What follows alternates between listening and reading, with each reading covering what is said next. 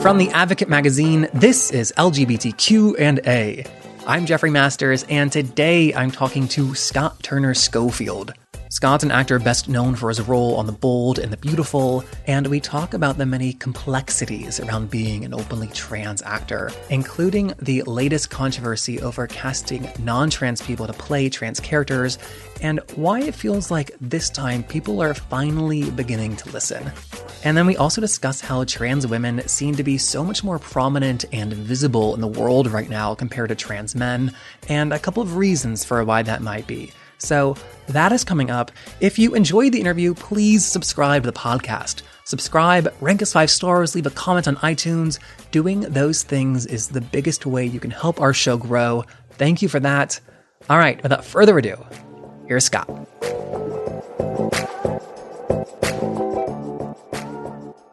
I'm excited to talk to you. Thanks for being here. I'm really excited to be here. Yeah. Thank you. I th- I'm excited because trans men are so much less visible than trans women in our culture. And I really hope that the recent dialogue around casting trans people in trans roles helps bring more trans men into the conversation. I really hope so too. I'm glad to be audible. Yes. We've had this debate before, though, specifically about casting trans people in trans roles. This time it feels different to me. Well, something changed. You know, that's what really happened. As someone who's been acting, I started prof- my professional acting career in 2002, right? So, what's that, 16 years ago? And having watched, you know, just before I started acting, we had Boys Don't Cry, right?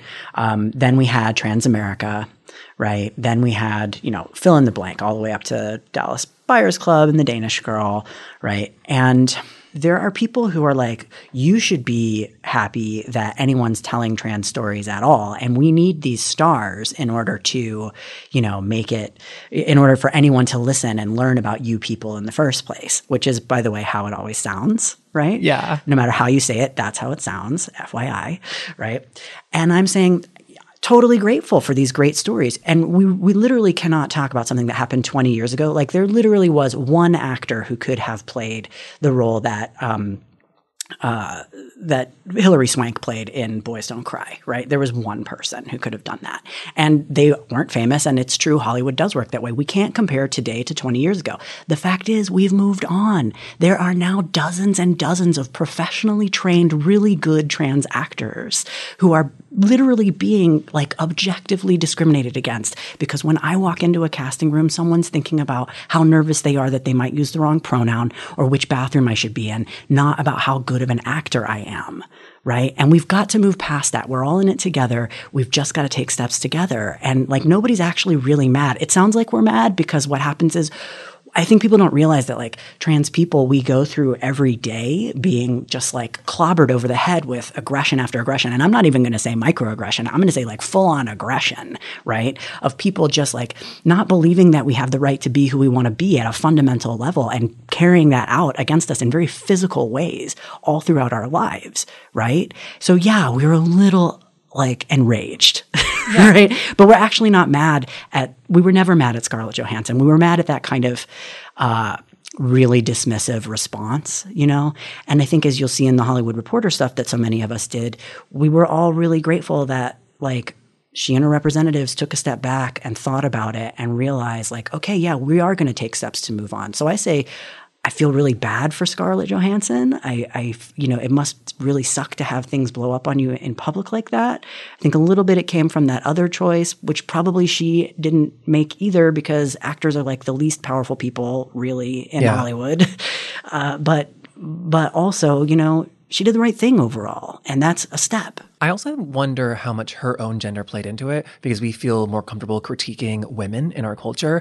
And for these other people who've played trans roles before, they, with their male privilege, had said, have said, no, I'm playing this role. Right. But it's Scarlett Johansson and she's a woman. And so she, uh, well, in this case, she listened. Well, I've always said women will change the world, so.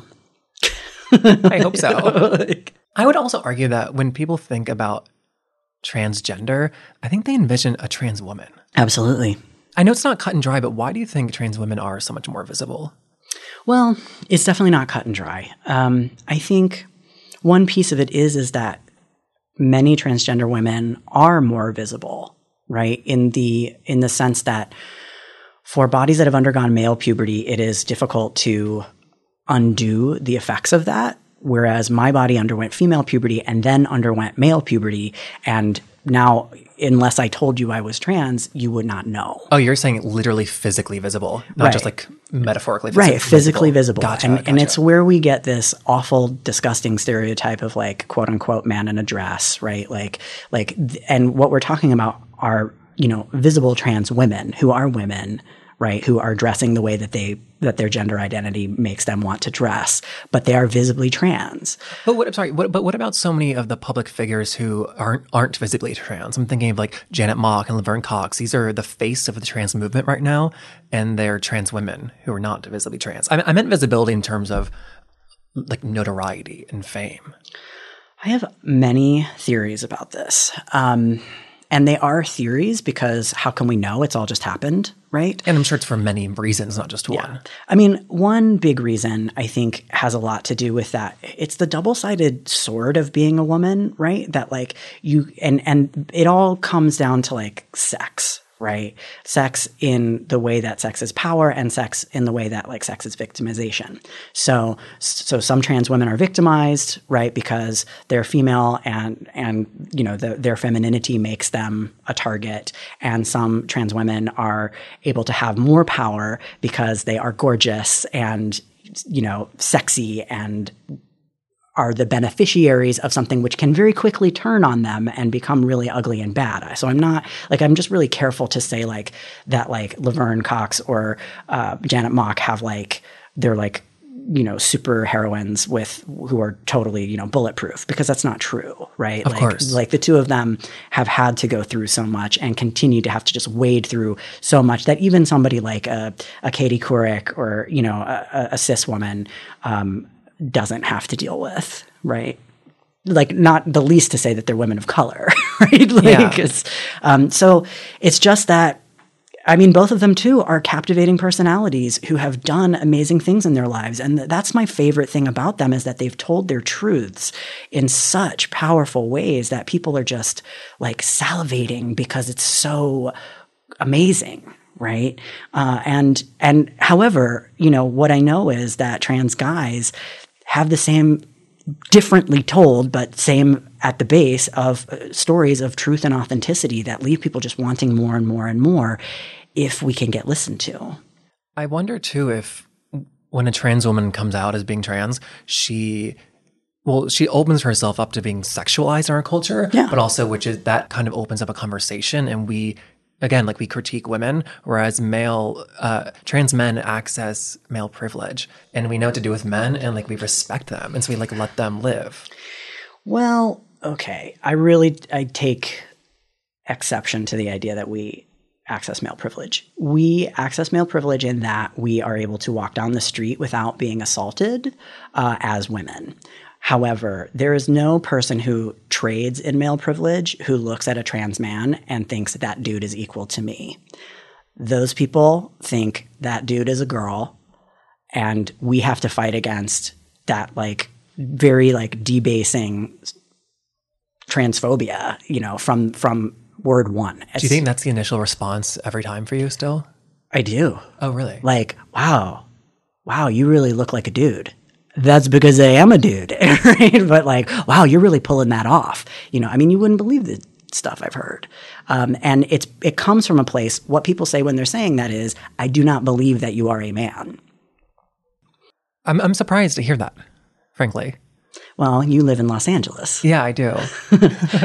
You know? Actually, in the Scarlett Johansson casting controversy, reminded me that I do live in Los Angeles and I do live in a really accepting queer and trans community. I should tell you though that a very powerful gay man who was in charge of parts of my life. I'm trying to be very uh, I don't want to I don't want to name names or talk, you know. But uh, said, "Well, we can't send you out for romantic roles because then you'll put the sexuality of the actress into question." Meaning, if I kiss a woman, that's a lesbian kiss. in Los Angeles. Wow. Right? like in Hollywood. Liberal Hollywood. Uh, So, wh- wh- what is the issue with casting um, trans actors? Is it like your agent submitting for roles? Is the casting director not seeing you for roles? I ask because when they're submitting your headshot and resume, it doesn't say like like colon trans actor. Sure. Well, and we, there's been a lot of work done around it, right? So, so for instance, GLAAD did this whole thing with the Casting Society of America and the breakdowns, uh, so that there's a way of on your on your profile on my profile, I could click that I am a transgender actor, but only people looking for trans actors would find me. So it doesn't mark me as trans. So it was a really smart way of making it so that I could play both sides. Yeah. Right. Um, and the problems are many, right? So, like, first of all, you know, there are barely any writers or producers or directors in Hollywood who are trans, right? So the stories that are getting told are not trans. And then you walk, so then they're like, oh, we'll throw, and I mean, since 2015, it's just been this sort of like every show wants to throw a trans person on there, right? Which is great. We definitely want that, right? But they don't know what they're doing. So they're like, oh, you know, I walked, I went in for a show where they wanted a, a masculine looking woman, right? And I was sent to that, which is problematic in the first place, right? Um, and that's what the breakdown says. Right. That's what the breakdown said. And I walked into the room and there was like Ian Harvey and like like every trans guy, you know, D'Lo, like every trans guy, but then also some trans women. And it was so clear that like just nobody knows what they're doing. Right. And so, and I'm trying to find a better way to say that because I have compassion for it. It's like people don't know what they're doing because we don't ever get taught this stuff right? There, you are at, in kindergarten, you're taught boys have a penis and girls have a vagina. And that's literally the most thought people give it for the rest of their lives, right? And all the rest is sort of, all the advertising is directed at you to support that. And I mean, there's no, we don't learn it in school. Like, there's no way you could know it. So, my, again, I have rage because I have, you know, so many years. Like, I've lost family members. I've like I've gone through some of the deepest hurt that I can go through. And so to anybody who's mad at me for being mad, I'd say like have a little compassion for me, right? But but I do see that there are so many people who want to do this right. And we're in these like little baby steps. We are in a transition together, right? And I need to be a good guide because I am a good guide for people, right? To say, like, okay, let's talk about how we can do this. And that is really starting to happen. And I have to say, GLAAD has been really on the like bleeding edge of this, really figuring out how do we, how do we, you know, make this happen. And then you think about like, com- like the Times Up and Me Too movement and how that has shed a light on gender in general, right? Like women, right? inclusively uh, in in Hollywood and what, how gender works, right? So between, you know, Time's Up, 50-50 by 2020, GLAAD, um, then, you know, for better or for worse, this Scarlett Johansson thing, right? It, it all just kind of came together in this perfect storm that I think, I hope is going to allow people to recognize just where we are and what I hope is that people stop being defensive, stop worrying about if you're going to offend people. Uh, I say this to myself: stop being mad, and like let's all take these steps together. We will work it out. We can work this out. We can put a person on the moon. We can figure this out. Yeah, you know I mean? it's so new for so many people. You say stop being mad, but I think you've like every right to be angry, though. I, we all do. We definitely do. I mean, more like people. Something a very natural thing that happens is if I call you out when you didn't intend to be you did something transphobic. You didn't intend it that way. You know that's not who you are. A very human response is to get mad at me for calling you out. And I see that happening, right? A lot of people are really mad at the trans actors who stood up and got visible around that stuff. Um, they're mad at us and they're saying, you know, that we're ruining everything. We're all just going to take our toys and go home and nobody's going to tell a trans story again. I'm like, good luck because trans stories start with like the very best of storytelling. Okay. It is like, these are the best stories. It's why everybody wants to tell them. Yeah. Going back to you uh, rejecting that you think you have full male privilege. Mm. Uh, how has your experience of privilege evolved? Well, okay. So it's like I do I do recognize that I have privilege. Also, I'm white, right? So like that's the very first thing and the, the it's like white man kind of braided together, right? Like I can walk down any street and be safe. Um, when I was, so I, I, made my transition. I was waiting tables at a restaurant. Uh, I, I, started my medical transition, and in one year, we I literally have the printout of this. We had, you know, when you type your tips into the into the machine, it creates a spreadsheet, and I had a I have a year's worth of spreadsheets, and my tips almost doubled the year that I became understood as a man. Okay, so absolutely, I experienced male privilege. Now, but that was in interactions where I walked up to people and said, Hi, my name is Scott. I'll be your server today. And I didn't say, I'm trans. Like, we never had a conversation about like where I started and where I ended up, right? There was no like, but the thing is, if you know who Scott Turner Schofield is, right, or if you Google me, right? Or if you know that this trans speaker is coming to your place of work to to talk, you immediately see me with different eyes. And that's where I take issue with the ideas. Like as soon as anybody finds out that I'm trans, which is very easy to do, suddenly any male privilege I had goes away. So I have superficial male privilege and in the case of trans women of color, my superficial male privilege keeps me alive, which is really important, right? Um, but on a deeper level than that, it's not like I just suddenly like make more money than everybody. I can't even get a job. Like I, I like I'm an actor and a freelancer because getting a job at a corporation, like please, you know. I mean, I have to wonder too if the the quote unquote movement has centered trans women, specifically trans women of color, and really like front face them because it is there is a massive safety issue, and we've done that literally to save their lives. Well, you know, you'd think that, but in some ways, the visibility that we've all, like the massive rise in visibility that we've all experienced since 2015, um, has met directly with things like bathroom bills. And I mean, there's a serial killer on the loose in Florida right now. You know what I mean? So it's um, visibility is wonderful and life saving and also makes you a target people now know what to look for. They know, whereas they might have just thought, gosh, that woman has a strong jaw. You know what I mean? Like now they're like, wait, is that a trans person? Right? Like, I, they probably don't say trans person. They probably say something really gross. Um, but, uh, but yeah, it's, it's, it's a double edged sword. A, a lot has changed in terms of the public's understanding and um, our access to information about trans people, specifically in the last couple of years. You transitioned how long ago? Like 20 years ago? 18. 18 yeah. years ago. Where did you even begin to find information back then? Oh my God. I live my life in like a f- sort of fugue of uh, of like I knew that I was different, but I had no way of connecting to to anything. Like I was very clear. I knew I was a boy.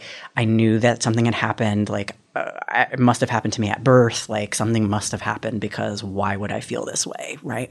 There was absolutely nobody I could talk to that was safe enough to have that conversation with because I thought for sure that it made me also crazy, right? Which you're seeing where all of these like cultural stereotypes come in, right? Um, and I started working at the Wow Cafe. I, I, had an internship at the Wow Cafe and Theater, which is um, was a feminist collective, theater collective in New York City, and there was this guy there who like was like the sex object, and I was like, wait, I thought this was a lesbian feminist space. Like, what is happening? And someone was like, he's transgender. and I was, and I knew that transgender women existed. I had gone to a queer youth group with a transgender woman, transgender girl. And I was just like, what? And I like asked him if we could hang out, like very awkwardly, you know. And he was so kind and good to me, and was like t- gave me um, Kate Bornstein's uh, My Gender Workbook and um, Leslie Feinberg's Transgender Warriors. My Gender Workbook was amazing because it's literally a workbook and it's like Cosmo quizzes, so you could just like have fun figuring out your stuff, right? But Transgender Warriors by Leslie Feinberg was the most important because there's an entire world history We've been everywhere for all time in every culture. I had no clue. I thought I was alone. That you book know? is amazing. You're right because it contextualizes that transgender is not a new concept. Right. It's not a phase. It's not a white thing. It's not a Western thing. It's definitely not a mental illness. You know what I mean? Like it's this is a real thing. You know, and so that was, you know, it was books, it was paper books and a person. I had to find a person like me who would talk to me, you know? And now I'm so, I'm just like, wow, all the things you can get on the internet. Like, you know, but in some ways I feel really bad, you know, it's a whole long thing, but I, I just think, I think sometimes it, it can make people's lives more difficult you know, to know what you are and to realize that you're in the midst of a culture that will not support you and that you have to escape.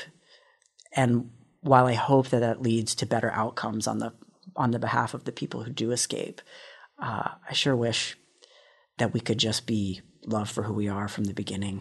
That's a really fascinating comparison. So you're saying that given the option growing up of knowing that you were trans and to like figure that have language for that early, you don't know that you would have like favored that? You know, for me, I was always an escape artist, you know? So it was like I was getting out of there as soon as I could. You know, I was I went to New York as soon as I could. And then from New York, I, you know, I I've hit done the like coastal major city thing, right? Um, which is a queer and trans journey, right? We all like run from the small towns that hate us to the places where we can find ourselves. And sometimes we go back and sometimes we're embraced and that's wonderful when we are. It's happening more and more. But I I wonder, it's just that I wonder if there aren't kids, like at least for me, I went into this world of imagination about why I was made this way and what happened and and if if I could be this like shape shifting being inside of myself, then my world was populated with fairies and creatures and all. You know, it turned imaginary for me, right? If I had just known that I was like clinically one thing, and I knew that no one would help me, I, I think that would have been very difficult. And I guess I asked that question because I think that that kind of has to be a necessary step, though, in the in terms of like the public's acceptance of us and our own people. I just thought it was so important for kids to grow up and know that this feeling I have, it has a name and there's other people like me. Yes. Completely agree. Completely agree. I'm just seeing both sides of it. That's my thing. No, of I, course. You know what I mean? Is like, you know, similar with the like visibility is really important and it makes people a target, right? It's like it's like all of this knowledge I think is so wonderful and really helpful and I, I like envy kids these days who get to grow up knowing who they are and that they're a part of something. And I and I guess I just say it because I'm like the kids don't necessarily have it easier, right? It could be just as hard in its own new way, you know, and I think that we have to watch out for them, you know, and take care of them. So you are not new to acting, but you are new to Hollywood per se. Pretty new, yeah, a few years ago. A ago. few years. What has it been like to enter into that world? I mean, it's my wildest dream, right? Like, like, and, and it's so funny how it happened. Like, I moved here and I didn't have an agent. I didn't have a representative. I took an acting class just to kind of see how, how it was there. And a couple days later, uh, the receptionist called me and said, uh, Christy Dooley at Bold and Beautiful was here and she just said that they were having trouble finding a transgender actor.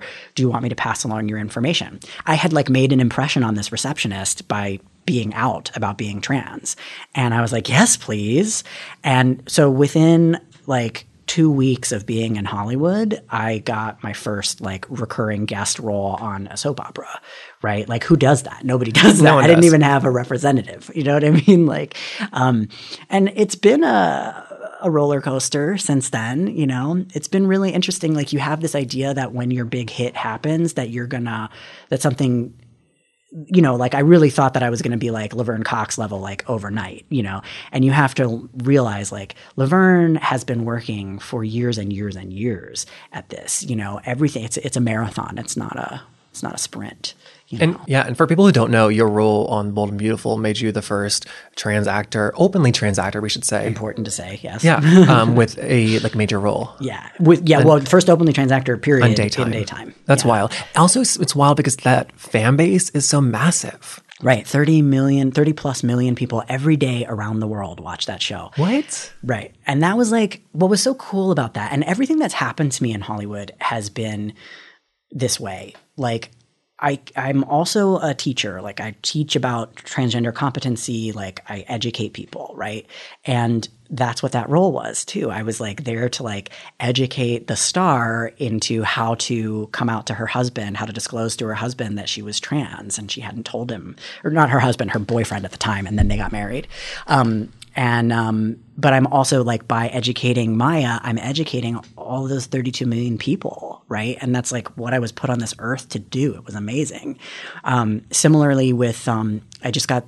I, I'm about to go to the premiere of this major motion picture that I have a starring role in, and this character is it takes place in the 20s. It's uh, the whole movie is about Antonia Brico, who was the first female orchestra conductor, and um, I play this jazz musician who is like her best friend and biggest supporter. Um, and the the instructive thing about him is, you know, we had this whole this whole thing about like this is the 20s and 30s. He didn't have the word transgender right? Like, and most history books would say, you know, Robin was, you know, quote unquote, living as a man, which is totally like dismissive of somebody's identity. You don't like throw, like, not throw away, but you don't like get cut loose of your entire family, right? You don't live in secret, right? Just to like have a good job and and pretend to be a man. Like you don't do that. It's if you did, then Antonia Brico's story wouldn't exist because she would have just pretended to be a man. Every woman who wanted to have to do whatever job they wanted to do throughout history would just pretend to be a man so that they could have it, right? So that's the difference is my character was trans, right? Like has an identity, right? And is trans. Um, so the instructive piece is like to teach people about that trans people have existed in history, that we have contributed, you know, that that we're really important and we were always there, right? Um, so it's it's funny how things work out like that, like that you just and people talk in Hollywood a lot about like your essence, you know, and I guess my essence is that like I'm somebody who's willing to have these conversations and willing to share and and educate and you know, that's that's what I'm doing now and whatever else I do. Do you think that when you walk into a casting director's office for a meeting or an audition that they know you're trans always? Yeah. It's funny. I uh, so I just got to meet the actor, the trans actor Brian Michael. He's on Queen Sugar, um, and Brian has a has an interesting story because he uh, did not disclose that he was trans for many years. So he did a few roles um, without anyone knowing that he was trans. Which he gets to do, by the way. Like, I have to stop and say, right, that when you don't disclose that you're trans, you're still living your truth. Yeah right? It's not about lying. You're not, because again, if you say that a trans person is lying because they don't tell you that they're trans, it's like, then you're saying that they're not really who they know they are. You're, you're taking that authenticity away from them. And it's like, being trans is like a whole kettle of fish. It's like I don't know, like if, if I if I sat down with every person I met and was like, "Tell me about your mother," do you know what I mean? Like, you know, you just don't. We don't require people to be so de- like deeply intimate with with each other. So and and it's just like the most important thing is it's absolutely not lying. Right? It's just private. It's just private. He is showing up as the man he is, and he's a man who can act. Boy, can he act. So we were joking because his name is Brian Michael, and my father's name was Brian Michael when he was born, but there were other Brians in his class or whatever, so he changed his name to Michael Brian. And um, when I was in Hollywood, the first time I first came to Hollywood in 2007, and I was casting around trying to figure out how to be an actor, and I thought I'll go stealth, right? I will not disclose that I'm trans, but I already I was already on the internet as Scott Turner Schofield trans guy, so I was like. I'm going to change it like my dad. I'm going to be Brian Michael. So can you imagine if there had been two Brian Michaels who were both trans, like, like not disclosing?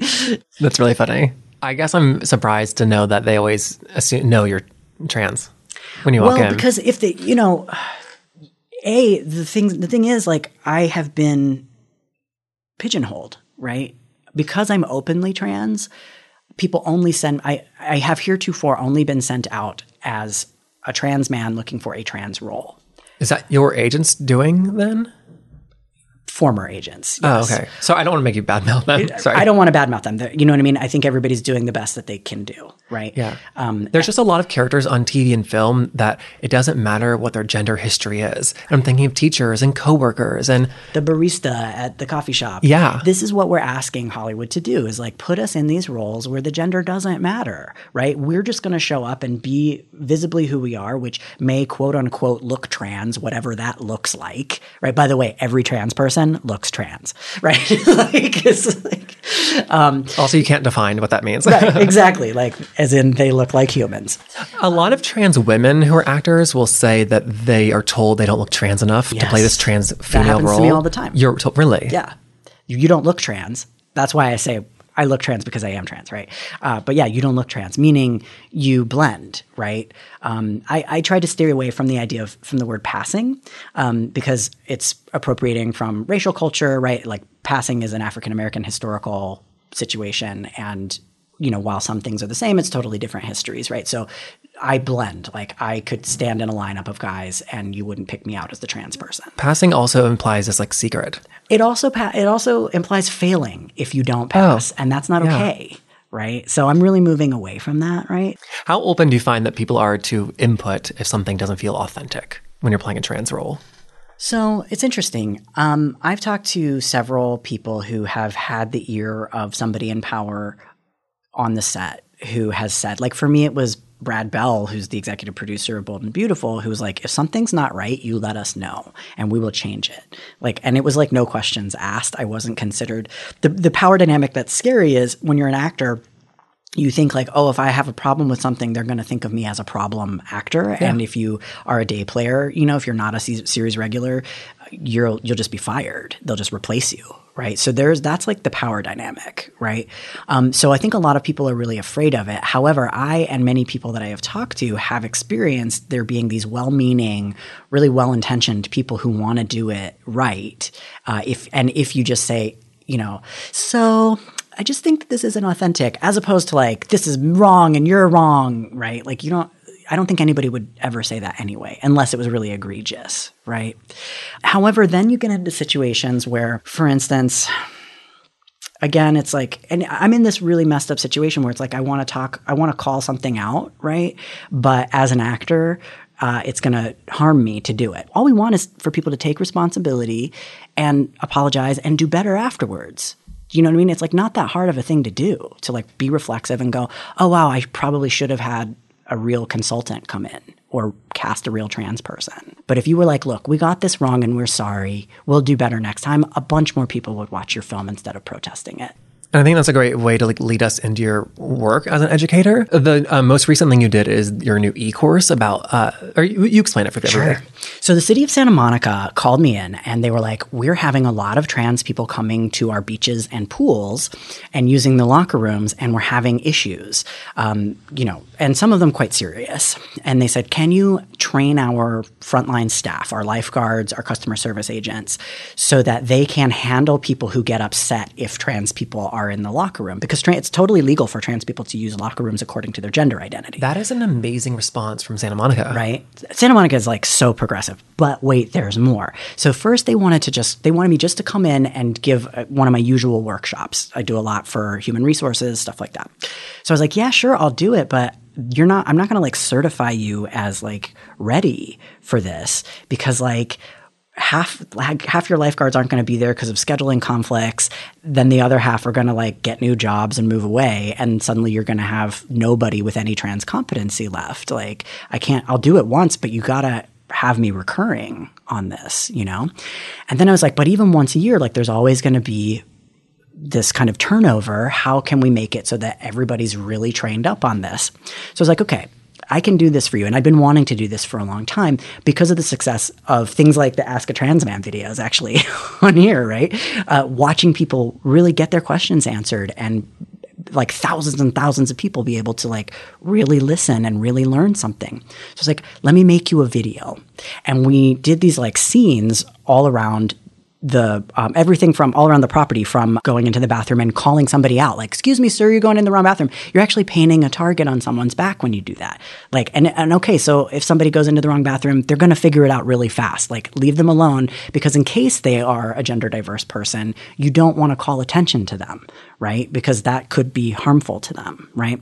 Then to like um, you know, we have a case, a real case of a woman threatening to have a have her boyfriend come in and beat up a trans woman who is just getting changed, right? And how should someone, you know, how should an employee respond to that? Right? How do you diffuse the situation? How do you help both people? Right? Because you do have to help both people. You can't just like as much as you want to. You can't just kick the person who's being awful out. Yeah. So, you know, we got, we got those kinds of scenes down. And then I figured like there were some important things like among employees, like how do you ask what pronoun do you use, right? How do you, how do you, what are the boundaries and limits about what you can and can't talk about with a trans, like whether they're a, a trans employee or a trans customer, like, or just like a trans person in your life? Sort of how do you do that? And so we created this it's just a half hour of video that you watch and you take quizzes on. And the quizzes, um, you go through like module by module, and the quizzes test that you've understood it so that by the end we can like literally certify that you know what you're doing in this context. And it's interesting because it's like for locker rooms, right? It's, it's for any place with a changing room, right? Uh, but you can also use it as a way to respond to public bathroom issues. And then also, I mean, it's just got a lot of like just general common sense sensitivity training in there too. Um, so really anyone can take it. There's been so much in the news about trans people and bathroom use.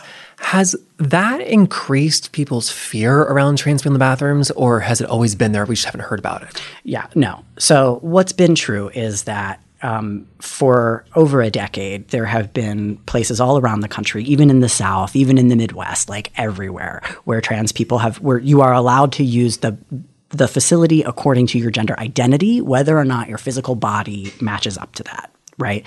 And there have been no more there have been no more public in, like safety in, incidences in those spaces, right, than any other place. But since the bathroom bills, now we're now we're finding that 70% of trans people report being harassed using the public facilities, whether those are bathrooms or changing rooms, and 9% of those 70% report physical violence right? And this is just since 2015 and the first bathroom bill from North Carolina. That's huge. It's it's crazy. So what happened was, and we know this, right? Like people respond to fear tactics and people will be pushed in a direction of fear by fear tactics and that's exactly what was used with HB2 like they they did this whole sexual predator thing right which is like the monster under the bed kind of situation and they put trans people and, and sexual predators next to each other basically conflating them right? And it's like we're not the same thing. It's not the same issue and so few people know a trans person in their own life and right. so that is their like first exposure right exactly we, we and you know we only have stereotypes from the media which do overly sexualize us, right? And so you kind of, it does kind of resonate in that way, but that's not the real life of trans people. So it was really great with Everybody Changes, which is the title of the e course. We got all these like wonderful very diverse people, right? And I mean like like just all kinds of bodies. Like I was really fun to go like I'm gonna make the thing that I want to see in the world, right? Um, and it's just like like our person with a disability, like their role is not about being the person with a disability. They just happen to be a person who happens to have a disability who's having this gender thing happen to them. Do you know what I mean? Yeah. Um, and you know, it's just like these are people you see in your everyday life and these are the real people. So how can you be accommodating and welcoming to them? Wow. You know, and it really does. It just like, just just snuffs it right out, you know? And it's been amazing. So Santa Monica uses it. They all of their people are trained up on this. So anytime you use a changing room, whether it's at the pool or at the beach house in Santa Monica, you are good to go. And we put it online, and people are starting to take it who are gym owners. And uh, we've had school people in schools with different dealing with different situations with gender in middle schools and high schools uh, taking it. And it's like I'm just so happy that we have this like platform that we can spread this information and it's not just like talking to one person with a book anymore. Do you yeah. know what I mean? Or you toured your one man show for a while. Yes. and now you don't need to be the one in person. Right. Well, we're making it into a movie. That's huge. Yeah. So it's called Becoming a Man in 127 Easy Steps. and some people, there are two kinds of people. They go, it takes a whole 127 steps, or it only takes 127 steps, right? And so you toured this for 10 years. You're doing education, uh, educational work now. In that time, have you seen a change in the public's understanding of trans people? 100%. When I debuted Becoming a Man in 127 Easy Steps in 2007, I mean, think about the things that we didn't know about trans people then. Art Spaces thought it was sort of like deep avant garde, interesting stuff 10 years ago. And I'm still touring it because now it's like in its moment, right?